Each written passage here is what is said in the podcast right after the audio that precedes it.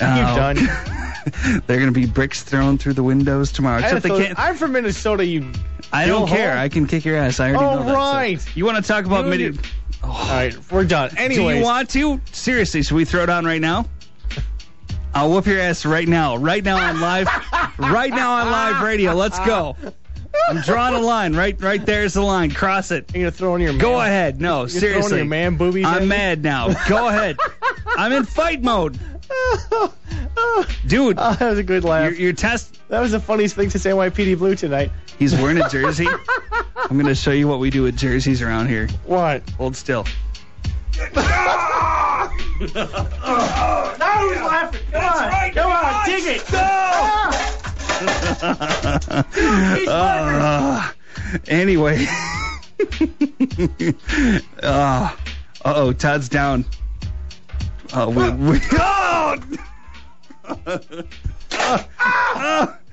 Okay, you were going to talk about something cool. Do it now. Are you going to talk about Midnight Munchies or what? Yes, coming up after midnight, your chance to get free food from Feature Sports Bar and Grill in West Salem. Yeah, free food. Kind of hard to beat that now, isn't it? Are you finished? Yeah, I'm tired now. What a minute. All righty, for tonight, should see snow, accumulation 1 to 2 inches. Get the hell away from me! Oh, it's a great weather for Todd Springer ass kicking. Wednesday, look for mostly cloudy sky and good chance of snow in the morning. Daytime high near 38 downtown La Crosse right now. I'm at 1020 and he is somewhere below. Yeah! 37 degrees. Ah! Contemporary issues with world-renowned experts. Job-specific training provided and flexible schedule. The work.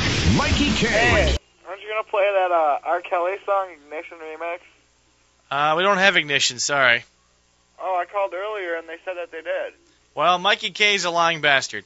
Is he? Yes, he is. Oh, he cheats on his taxes. He's what? He cheats on his taxes. Does he? Yep, he's a complete bastard. Oh, you don't like him? No, I hate that motherfucker, I do. Oh, I want him dead so bad, even more than Keith Carr.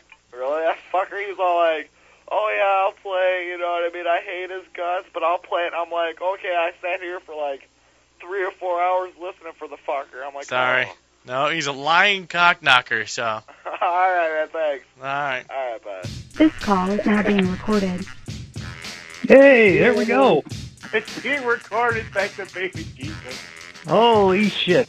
No, it's just this Google voice software is a pain in the ass to figure out. Anyway, so as you heard in those clips earlier, and from a couple more that I have that I'm going to post, I kind of get the feeling that nobody knows our backstory at all. Jesus. Because I think there were some people, I think, that genuinely thought that we absolutely hated each other, which I think probably worked out in our advantage to some extent. But do you remember the beginning of the love story, as I'm going to call it? Well, there was probably a beginning that we didn't know, like where we crossed paths at bars with previous jobs that we had. But we didn't actually know each other until we were working at that radio station where you were the night guy and I was the overnight guy, and I would sit in on your show because I had nothing better to do. Well, you did a remote or two for the now no longer existent Buzz at Coconut Joe's back in the day a couple of times, I think. Yeah, but I was usually over in the bar side, not in the dance club side. Because it was the mini transmitter out the side door and just kind of sit in the booth. At least a few times that I did it. Because like we talked about before, I didn't usually get to do them because either the night guy did them or the morning show program director did it. And if nobody else was available or somebody got fired, which happened a lot, then I got flopped in. That's true. Or, you know, whenever whoever Audrey's love interest was at the time would do it with her. Wannabe love interest. Sure. Can we talk about her? That Oh, God. There's a program director at that station that we probably shouldn't refer to a whole lot. That was no, there's too much personal stuff there. Yeah, but was very interested in anyone, and I think anything that came her way. If we were doing live shows someplace or it's not being recorded, we could tell all those stories. See, I'd like to think that I should have been flattered by it, but it got a little out of hand. As my dad used to say, any port in the storm. If that were true, then there'd be things I'd be doing right now rather than talking to you. Yeah, fair enough. Oh, but I mean, I think it kind of started at the station. Yeah, I was the night guy. You were coming in to do, you know, your production or whatever it was. And then since I was bored out of my mind, it just kind of ended up with me throwing you on or me jumping on your overnight show when I was doing production and stuff like that. Well, in the beginning, my shift was 11 p.m. to 5 a.m. And then at one point they tweaked it right at start till midnight. Then you had to work until midnight. So basically you had to stick around for an extra hour and figure out what to do with it. So I just sit in there with you and we'd shoot the shit, basically. More or less, and harass callers. And well, I think that's... Usually I'd be in a recording studio and he'd be like, Springer, get in here, listen to this. Oh my God, Springer, get in here. Well, yeah, and that's how Mofo started was, you know, it started with us. We needed a place to dump all the calls that we had that we couldn't put on the air because they were just either too filthy or personal that we just couldn't do it. Without getting sued, anyway. Yeah, I mean, that's how that started, and then I think it was your idea to do Beaver Hunt. Yeah. Like, dude, we got to go out with some audio. Let's just go out. You know, at that point, you know, we were kind of somewhat regulars downtown because, you know, we had the weekends off. You know, there'd be times I'd come down Friday nights when you get off the air, we go bum around downtown looking for trouble. And, well, you know, yeah. We had regulars in certain bars would be like, hey, guys! You know, so when we did Beaver Hunt, it wasn't that hard to get stories out of people. Well, and, you know, the thing, too, was I had started working downtown when I was 18. I think that was my first year when I was in school at the Tech.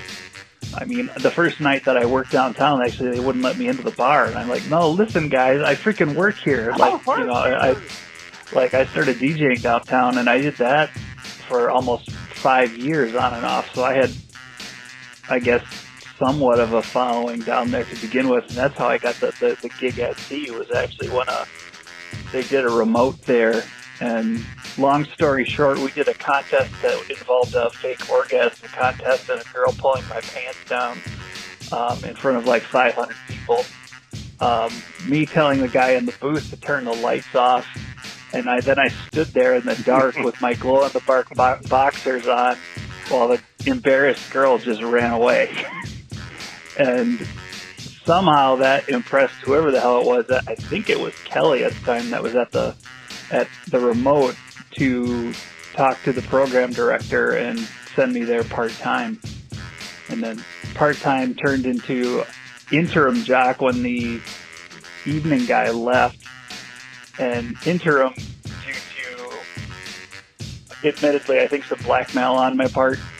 It ended up in me being the full-time job, which really pissed off the current program director. And I think did till the day I left because I didn't go to school. I didn't go to Brown for broadcasting. Oh, God. There's a way to pay. Yeah. Let's go ahead and pay like $60,000 to go to school for broadcasting, and then, you know, take a $10 an hour job.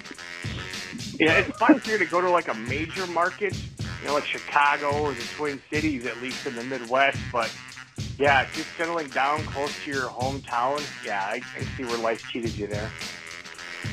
Yeah, and to be honest, I think really the only people that stayed at the station, or at least didn't get fired anyway, were people that had been invited to be shareholders in the company, which happened after you had to be there for 5 years or something like that. Yeah, I was there for 7. I never got the invite, so I always knew the jig was up at some point. I didn't know that. Yeah, I don't know how. I couldn't afford it anyways, but I was never offered. I don't know what the dollar amount is, but it was something. It was like a couple grand a share. It was ridiculous. Yeah, and now that group owns a shitload of stations, actually, even though they've had to change their name a couple of times, because at one point, I remember this, we figured out that it was also the same name as some kind of Christian family radio network or something like that, and that didn't go over well. But, right, yeah. But, yeah, I don't know, it's and then after that program director left, that's kind of when I knew, like, holy shit, this is not going to go well. So then that's when I think we just stopped caring. I mean, when I left, I gave them notice, but you actually got canned. Yeah, so it was 2009, and the economy took a crap in 2008, but it didn't really hit the Midwest until 2009. And so 5 people got canned in the spring, and then the final 5 got canned right after Oktoberfest. So basically they had us work that event, and then Friday morning, as we're coming into work, it's like, yeah, we usually see you in the office. Which is never, the record, which is never good. That means you... Especially if it was like they called you in the morning. That meant, to me, if they called me in the morning, they knew better because I'm not up before noon. That meant we did something the night before that they didn't care for. Wow. And the position I had, I always thought I was bulletproof because I did a lot of work. But then, time went on, and I kind of figured out that all the salespeople that I had bailed out had never told management that I had bailed them out. And then my one supervisor was basically taking credit for a lot of the work I was doing, so he could sit in his office and play video games with one of the people upstairs. Or hit on anybody that worked there. Or cheat on his wife, yeah. Yeah, that too, and my girlfriend. Yeah. Yeah, so that's when he and I almost ended up in a fist fight. Oh, he could have used a good beating. But, I don't know, in hindsight, getting out of that den of iniquity was always a good thing, but I always just slightly felt cheated because I actually put the work in, and a lot of other people didn't. Realistically, anybody with any kind of actual creative talent got shit canned, and anybody that stole anybody else's ideas is still there. Well, yeah, that's the thing about radio then is, they want you to be exciting and innovative, but not troublesome, because God forbid you piss off the sponsors. But then when the economy took a shit, you have to worry about pissing off the sponsors, because they didn't have any money to spend anyway. See, the only time I ever pissed off a sponsor, and I don't know what the hell happened, was that Pizza Hut remote that I did where I stayed and ate afterwards. And somebody told management that I ate there for free or something. The next thing I know, I'm getting called into the head of the station's office with this letter to sign saying that my behavior is a detriment to the company and all this kind of stuff. And wow, he admittedly told me that he didn't believe it and he thought it was bullshit, but since the new operations big shot guy thought he had an issue with me that he had to kind of go along with it and back him up because no one would take him seriously. Well, I mean, we still don't, but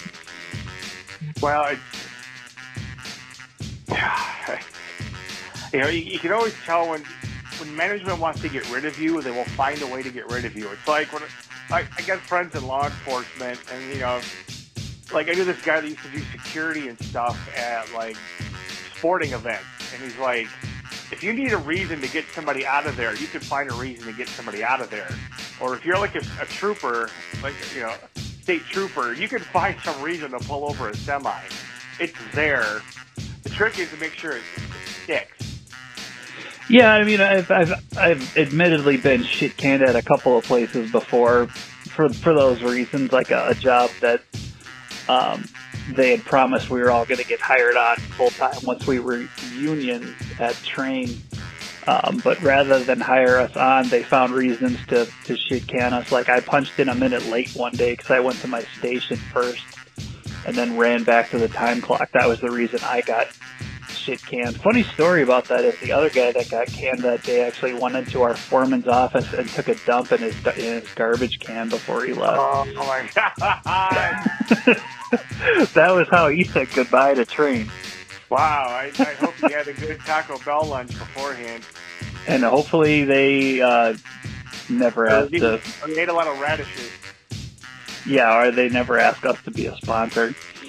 Yeah. That's I don't think we're going to get into the heating and air conditioning market anytime soon. Actually, going back to sponsor stuff, so I remember this happened after you left, and this happened at another station I was at previously, where somebody made a comment about McDonald's, like, you know, disparaged their French fries. Who spent a shitload of money with us. Yeah, and so the guy that replaced you on the station, he basically got the boot because he made some crack about McDonald's. And this guy I used to work with on an oldie station prior to coming to that station, he made some comment about French fries from McDonald's, and he got the boot. And, yeah, like, you know, granted, it's a dumb mistake. That's a noob mistake. You don't ever, you know, piss on the shoes of a paying customer. There's no reason for it. You know, if you got some sort of grudge, you take it out elsewhere. But yeah, there's a million things to talk about, and you don't need to piss on the shoes of a customer. Which is kind of why I wonder now, listening to them, how I never got canned because of, or both of us didn't get segment. Because I would go about talking about something like explosive diarrhea, and then say, "Hey, do you know what's even better than explosive diarrhea? Free food from, you know." Oh, Jesus. Yeah. It got to kind of be like the worst. I wasn't trying to like bomb your I couldn't help myself. Sometimes the managers knew that the salespeople had given them a really dumb promotion to do. See, I remember, like, they used to do those Z-Zap things on the weekends. Every once in a while, they could do something goofy and dumb to give away. I gave away nobody would call in to hurt the Z-Zap. I gave away a tree once. A tree. It was we were sponsored by, like, it was a landscaping place in Prairie du Chien, too, so they weren't even anywhere close to La Crosse where somebody could just drive down there and pick up their tree. Yeah, I know. Right. Well, and that's actually how they would verify, you know, because there were people, and I don't know if many people know this, that I think we're almost living off the stuff that we were giving away. Well, yeah, you always had the prize pigs that were listening to every contest at every station to get free tickets and free food and free booze and just free. I remember years ago we used to joke and we used to hand out stuff during parades. And, you know, we could hand out flaming bags of dog shit and people would get pissed if we didn't give them one. They're like, I want one. They got one. That was, I don't have one. That was really... One was actually listening. Was when we'd give something away, the phones would go crazy, or when I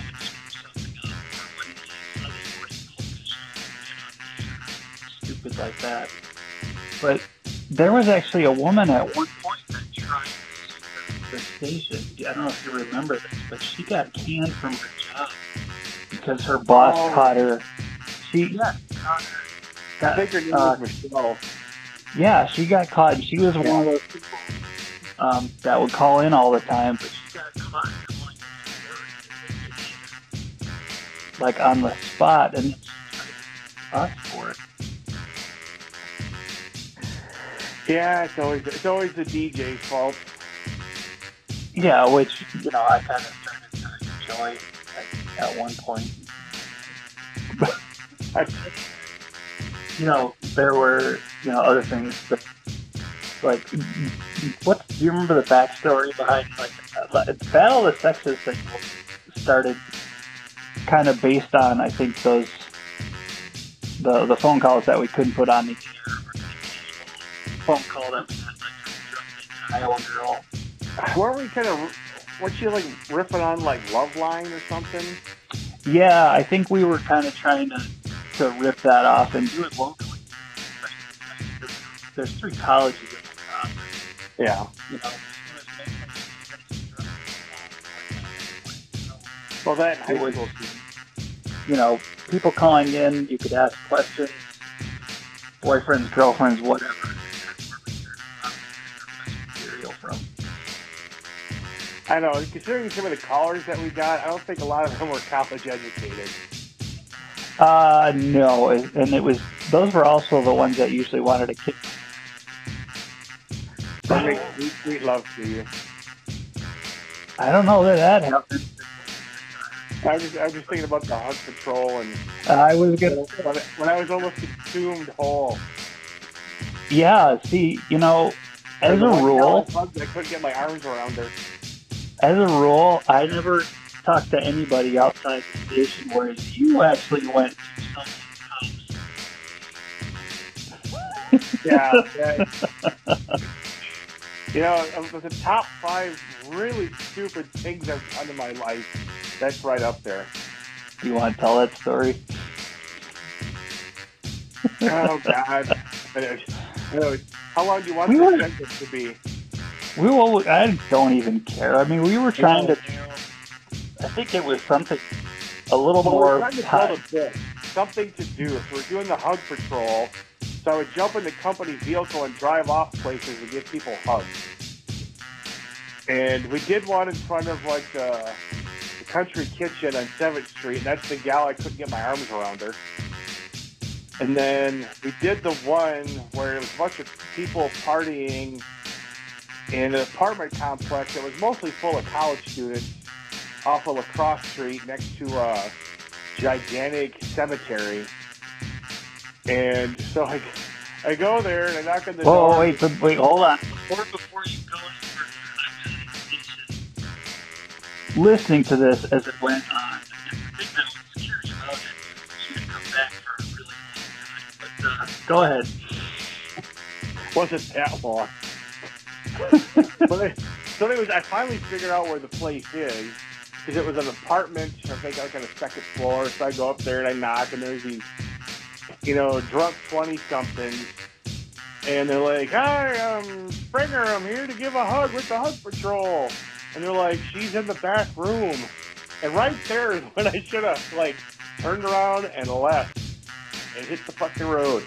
But nope, trying to build a radio career, trying to build a bit. So I go back there, and there's this gal, assuming it's a gal, underneath a big comforter.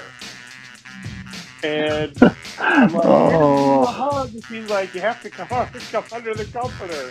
I'm like, "Oh?" Like, okay. And so I couldn't tell what she was. But at one point, like, this giant cankle kind of, like, popped out from underneath the comforter. And I'm like, "Oh, boy." So anyways, I'm like, "Here's your hug." So I give her a hug quick, and then I'm like, "Okay, I gotta go." And she grabs my ankle, and I couldn't break free. And, like, all of her friends would go out, like, in the living room, drunk and high, and just laughing. And I'm like, "Yeah, this is great. I have to get back to the station now. I gotta do something with Mikey. I gotta go." And she was laughing or drunk or whatever, and so she finally, like, released her death claw on me, and I was able to, like, sneak out. And then I got out, and then I got down to the vehicle, and I'm like, "Oh, God." So Yeah, you didn't. Really awkward. You, and that could have been very dangerous. Yeah, you could have ended. Or really stupid. So dumb. Yeah, I'm sure you were white. If I remember it, like that. Yeah, but we were trying. The morning show didn't try anymore. They've been doing the same shit for over a decade. The other stations that were live at night, which was very few, weren't doing anything. We were trying to do something. We're trying to put an effort in. That was always the disappointing part. It never got any support. And yeah, stuff's gonna tank. Nothing ever works the first time. But the one thing that we did that worked really, really well was camping out on the roof. Yeah, and that was one of the things that I was pissed off about. So, think that the chair and the polar plunge, it's the charity that we didn't work for, and I never got to do. Also, because of that, just more or less vanishing from the station, I think I was presumed dead for a while, which probably wasn't that far from the truth at the time, but... Well, back in those days, jocks didn't stick around very long. It wasn't like in the 80s where you have somebody doing a morning show for a number of years. You have the same midday person for 20 years or 30 years, and night people, those were sailors through whorehouses, whoop, and they're gone. And well, you're always looking for a better gig. Yeah. But the pay was always shit for the nighttime guys, because the daytime shift was usually a manager of some kind. They wanted to get the hell out of there, So they were actually making a little bit better buck. But the people working at night overnight were just a hair above part timers. Which is why I think that contributed to our recklessness. Yeah, it didn't matter. We're probably going to get fired eventually anyway. We had let's go throw stuff off the roof. Okay, sure. I still remember hitting that TV guy in the head with a water balloon. Just or playing Will It Bounce? Throw something off the roof, and then the caller would have to guess whether or not it actually bounced. And it was usually something from the morning guy's desk. Oh, that's right. We grabbed Keith's stuff. That's right. Will this pair of headphones bounce? Will this... Oh, when we found the case of pancakes downstairs, and we had no idea why that was. Will a bottle of pancakes? Yeah, there's a lot of weird stuff in that basement. Yeah, probably some... promotions. I'm sure some old jocks probably went missing. I'm sure a couple part-timers either smoked a bowl or left a nut down there. So. Well, if that operations manager had his way, there'd be people chained up down there to this day. Especially me. Yeah. The love story of Todd Springer, Mikey K, and we've also learned the key to longevity in radio. It's the